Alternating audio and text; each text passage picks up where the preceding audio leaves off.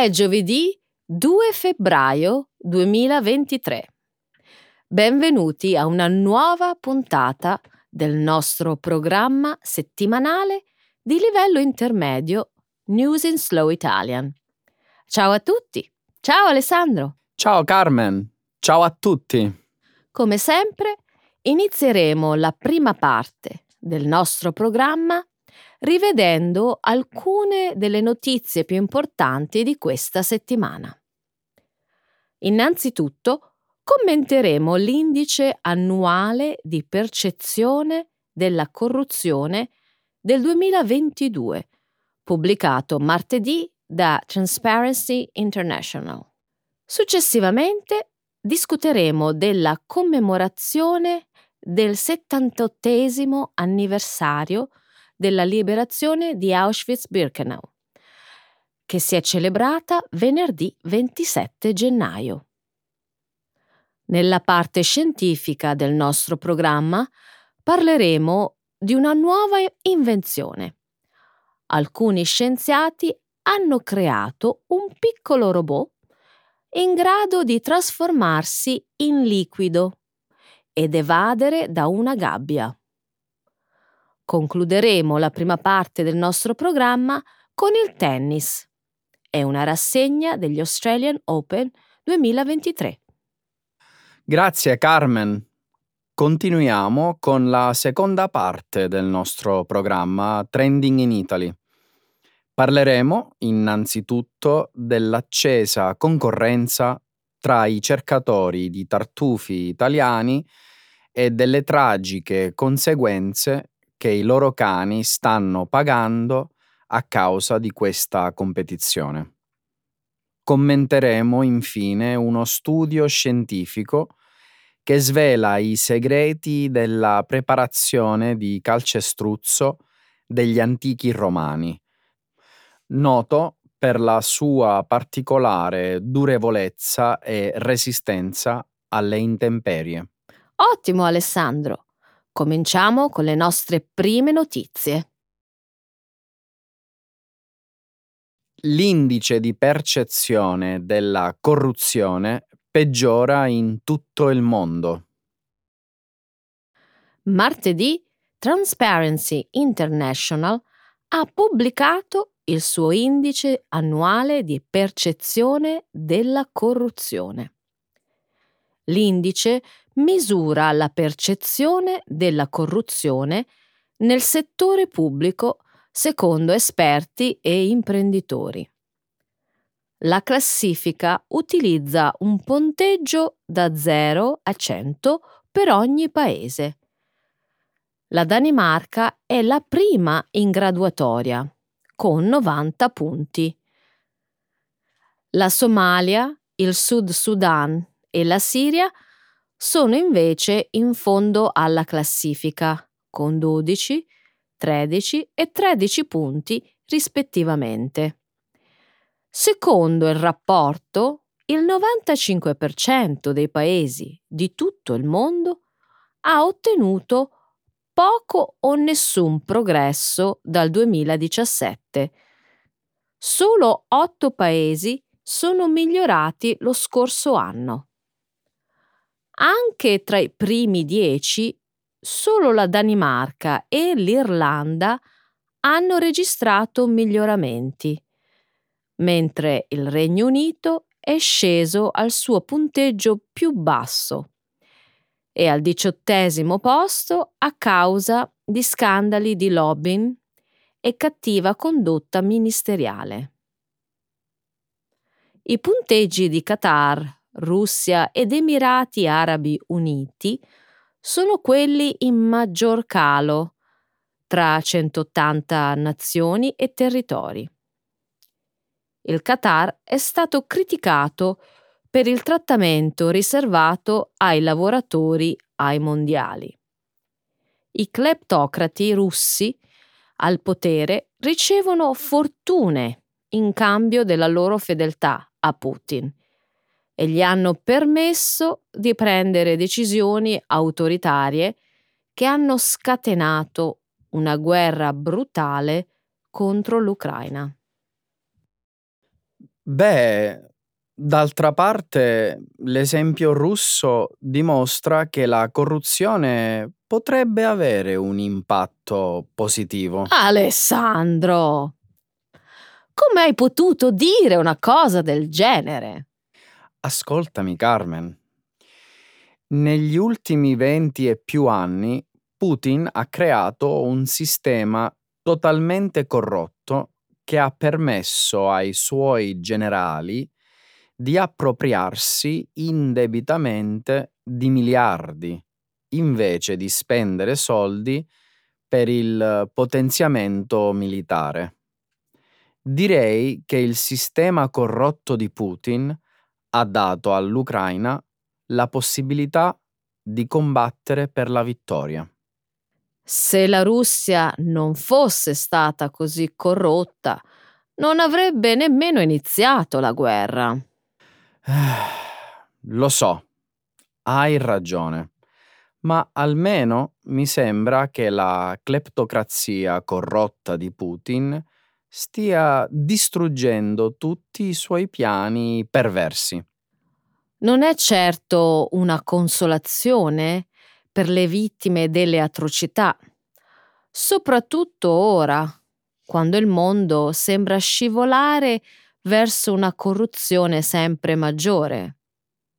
È vero. E purtroppo l'indice di percezione della corruzione non è sempre anche un valido indicatore di progresso. Guarda l'Afghanistan. Da quando i talebani hanno preso il potere, il punteggio dell'Afghanistan è migliorato, ma il quadro generale è ben lontano da miglioramenti. Un regime brutale potrebbe ridurre la corruzione, ma solo temporaneamente. Sicuramente tornerà. Il giorno della memoria, anniversario della liberazione di Auschwitz.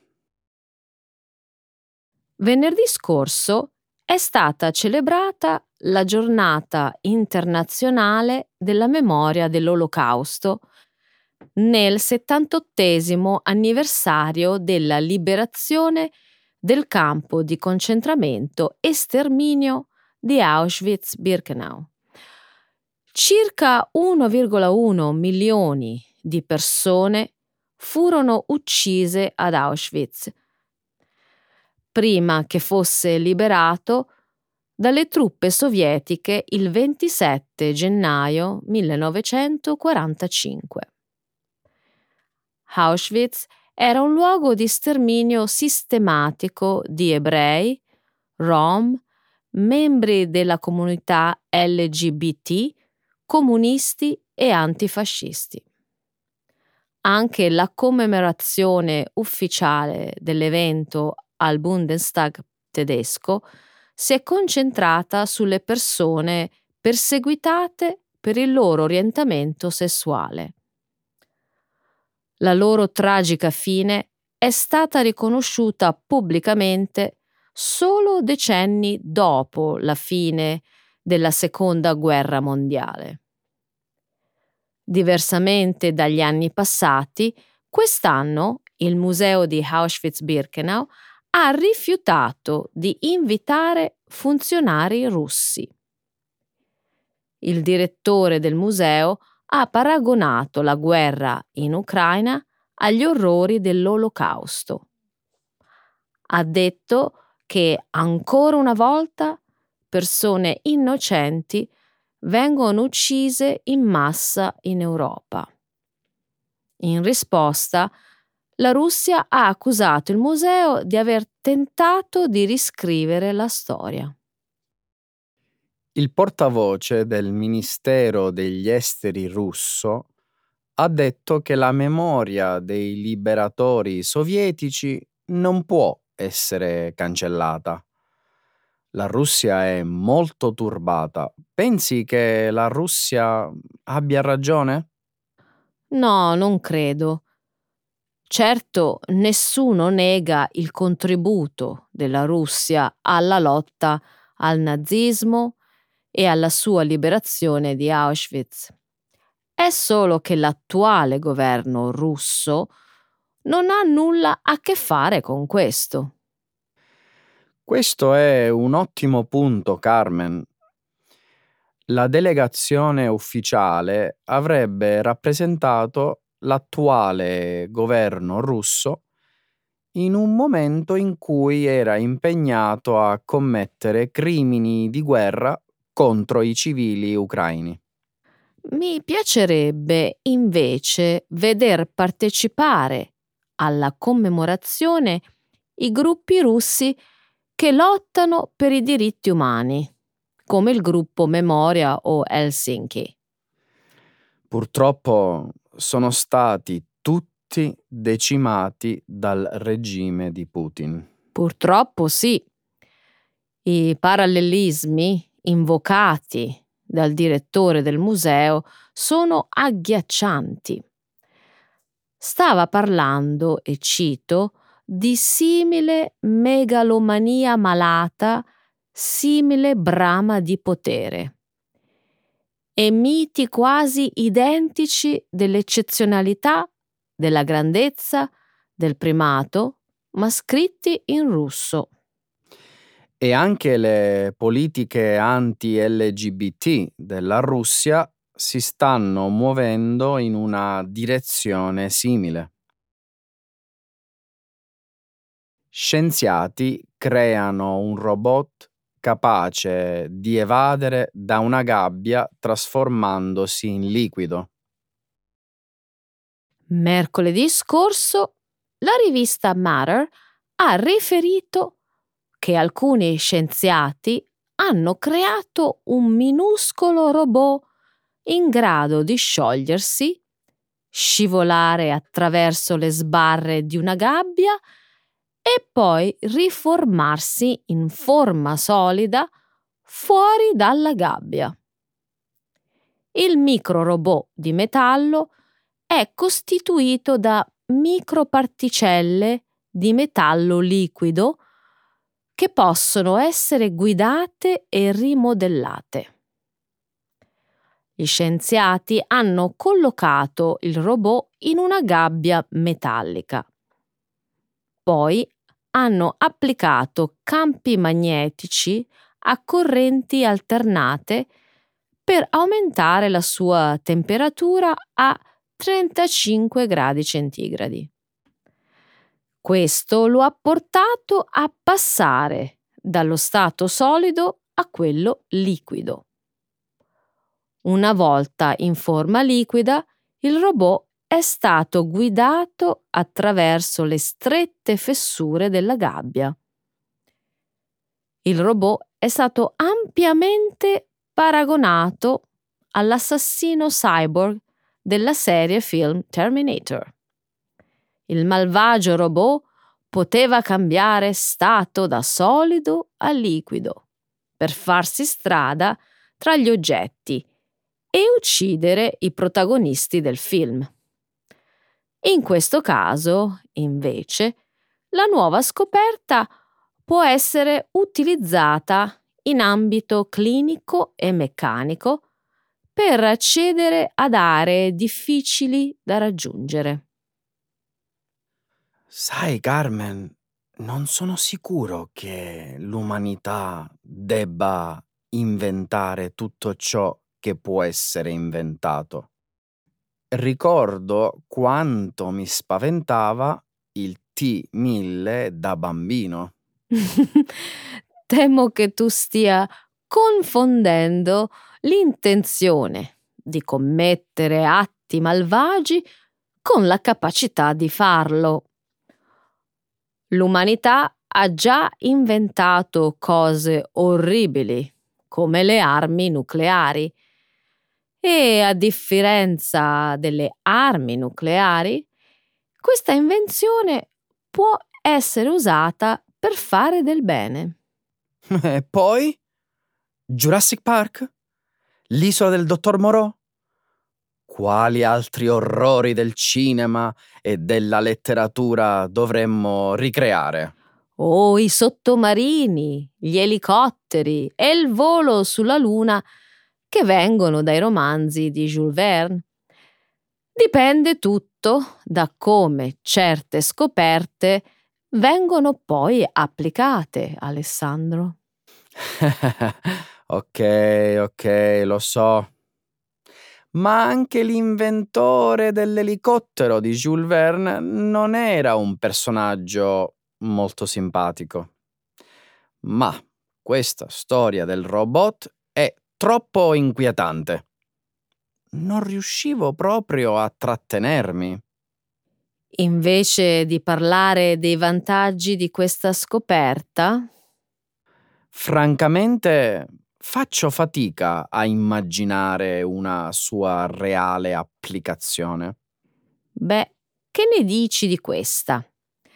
I ricercatori hanno mostrato come potrebbe essere usato per rimuovere un oggetto estraneo da uno stomaco umano.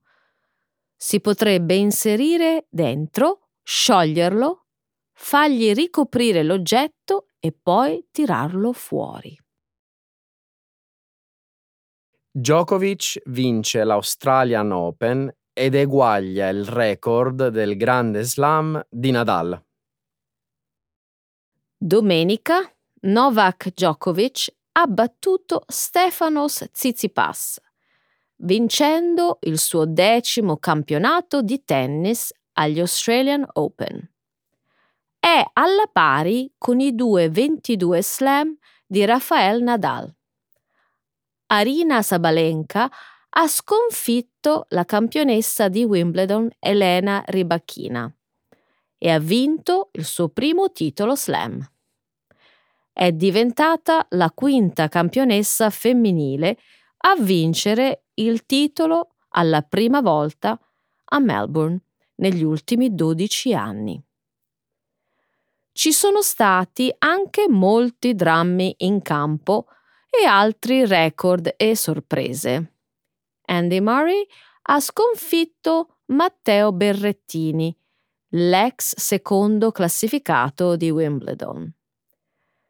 C'è stata la triste dipartita di Rafael Nadal a causa di un infortunio e la sorprendente sconfitta della numero uno al mondo Iga Swiatek. Djokovic ha recuperato il primo posto nelle classifiche mondiali. È il secondo giocatore più anziano ad aver scalato la classifica dietro Roger Federer. Federer aveva quasi 37 anni quando è stato numero uno l'ultima volta. Djokovic compie 36 anni a maggio ma quest'anno rischia di saltare due importanti tornei, tra cui gli US Open, a causa della sua opposizione alle vaccinazioni contro il Covid-19. La sua posizione anti-vaccini è semplicemente... Hmm, no, non lo dico. Ma è davvero o troppo testardo o troppo di principio? O entrambi. E di conseguenza rischia di perdere il primo posto perché potrebbe saltare i tornei statunitensi. Non mi preoccuperei troppo per il suo record, Carmen. Ha un totale di 374 settimane come numero uno il più vicino è Roger Federer con 310 settimane e si è ritirato. C'è qualcuno vicino? No, e probabilmente non ci sarà nessuno vicino per un po'. I numeri 3, 4 e 5 sono Pete Sampras, Ivan Lendl e Jimmy Connors. Connors ha 268 settimane come numero uno, ma si è ritirato nel 1996. Immagino che dovrà emergere una nuova squadra di campioni prima che qualcuno possa eguagliare il record di Nova Djokovic. Inoltre, Patrick McEnroe afferma che è molto probabile che Djokovic vinca ancora 4 o 5 slam. La sua stella non sembra certo spegnersi. Allora non vedo l'ora di vedere altri record. È guerra tra i ricercatori di tartufo. Negli ultimi mesi si susseguono con una certa frequenza le notizie che raccontano di avvelenamenti e decessi di cani addestrati per individuare i tartufi, una varietà di fungo ipogeo che cresce in prossimità delle radici di alcune piante.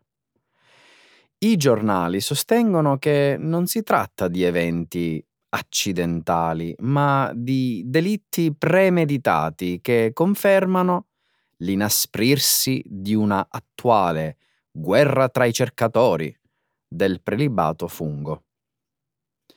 Come ha raccontato il quotidiano Il Post il 24 gennaio, gli ultimi casi risalgono all'inizio del mese e si sono verificati nel parco naturale dei Monti Simbruini, al confine tra Lazio e Abruzzo.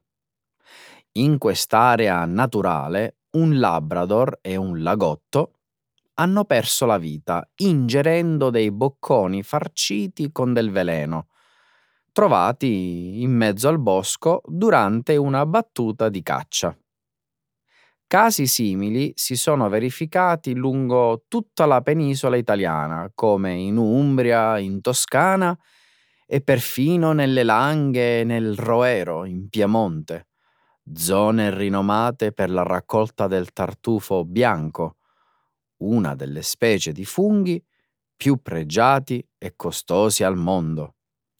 Pensa che nel 2019 un compratore di Hong Kong ha speso 120.000 euro per accaparrarsi un esemplare di un chilo e 5 grammi. Lo so, possono valere moltissimo per la loro rarità e per il sapore straordinario che li contraddistingue. Tornando ai cani uccisi, non capisco perché vengano presi di mira. Cosa c'entrano, poveretti? I loro proprietari mm, e varie associazioni di categoria hanno puntato il dito contro i colleghi. Li accusano di avere nascosto trappole letali, allo scopo di spaventare e allontanare i ricercatori che arrivano da altre zone. Ho capito che può esserci competizione, ma non esistono leggi italiane che danno l'esclusiva territoriale nella ricerca del tartufo agli abitanti del luogo. È così. Prendersela con degli animali indifesi per inseguire interessi economici è da prepotenti e vigliacchi. Pensavo che tra i ricercatori ci fosse un maggiore senso di solidarietà. Purtroppo mm, sembra proprio di no. Il giornale Il Post sostiene che nelle aree vocate alla raccolta si fa spesso uso di esche avvelenate. Inoltre la pioggia scarseggia e i tartufi nei boschi non crescono. Di conseguenza, questo ha fatto salire il loro prezzo di vendita sul mercato e la concorrenza sta diventando agguerrita, forse troppo estrema. Occorre fare il possibile per fermare questa strage di animali. Ma le autorità ne sono a conoscenza e cosa fanno? Fanno poco perché a quanto pare le denunce scarseggiano. Secondo i ricercatori di Tartufi, la maggior parte di queste violenze rimane nell'ombra perché i proprietari dei cani non vogliono rivelare le zone dove cercano i tartufi. Dunque, la guerra tra i cercatori di tartufo potrebbe aver fatto molte più vittime di quelle che sappiamo. Il segreto del calcestruzzo degli antichi romani. I media italiani hanno parlato con un certo interesse di una ricerca scientifica pubblicata il 6 gennaio sulla rivista Science Advances da un team di ricerca dell'Università MIT di Boston negli Stati Uniti. Tale studio rivela alcuni segreti del cemento usato dagli antichi romani noto per la sua particolare resistenza e durevolezza. Parliamo di un tipo di calcestruzzo che all'epoca si preparava mescolando ingredienti come calce, cenere vulcanica e acqua di mare. E talvolta, quando c'era la necessità di rendere le costruzioni meno pesanti, si aggiungevano persino materiali leggeri come la pomice. È il caso del celeberrimo Pantheon di Roma, costruito nella forma odierna tra il 120 e il 124 d.C. È uno degli edifici romani meglio conservati. Non so se ne sei al corrente, ma la sua enorme cupola emisferica fu eretta proprio con questa miscela e ancora oggi è la più larga mai realizzata in calcestruzzo non armato.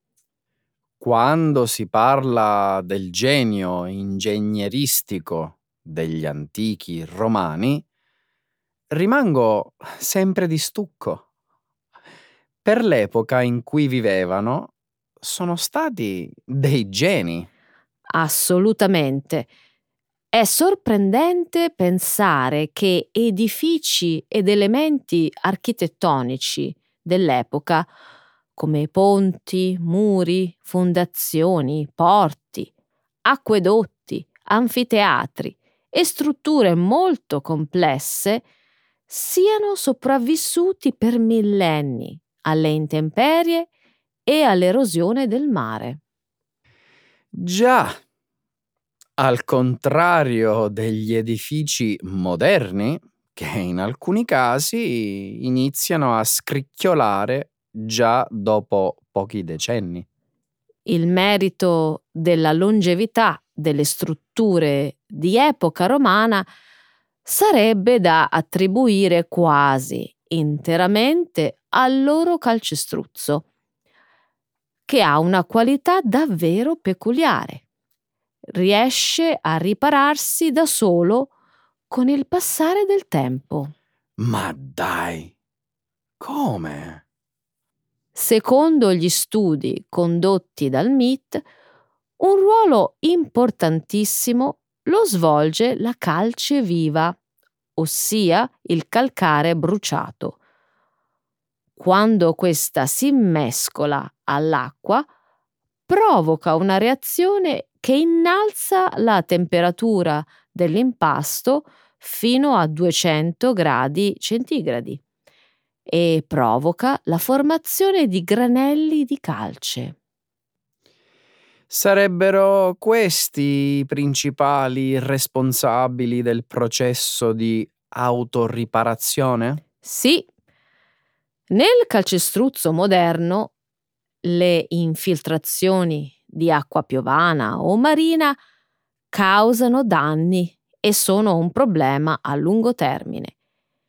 In quello degli antichi romani, invece, provocano lo scioglimento del calcio contenuto in quei granelli, che a questo punto precipita e si cristallizza lungo le crepe, finendo per sigillarle. Incredibile! Questo meccanismo riparatore è magico. È soltanto chimica, Alessandro. Ma cosa aspettiamo a copiarlo e produrlo in larga scala? Si risolverebbero un sacco di problemi sulla durata dei materiali in edilizia. Non solo. I ricercatori sostengono che l'uso di temperature più basse rispetto a quelle utilizzate nella produzione del moderno calcestruzzo ridurrebbe le quantità di CO2 e quindi le emissioni inquinanti. Meraviglioso! Allora speriamo che gli scienziati continuino a fare passi in avanti per renderlo disponibile sul mercato.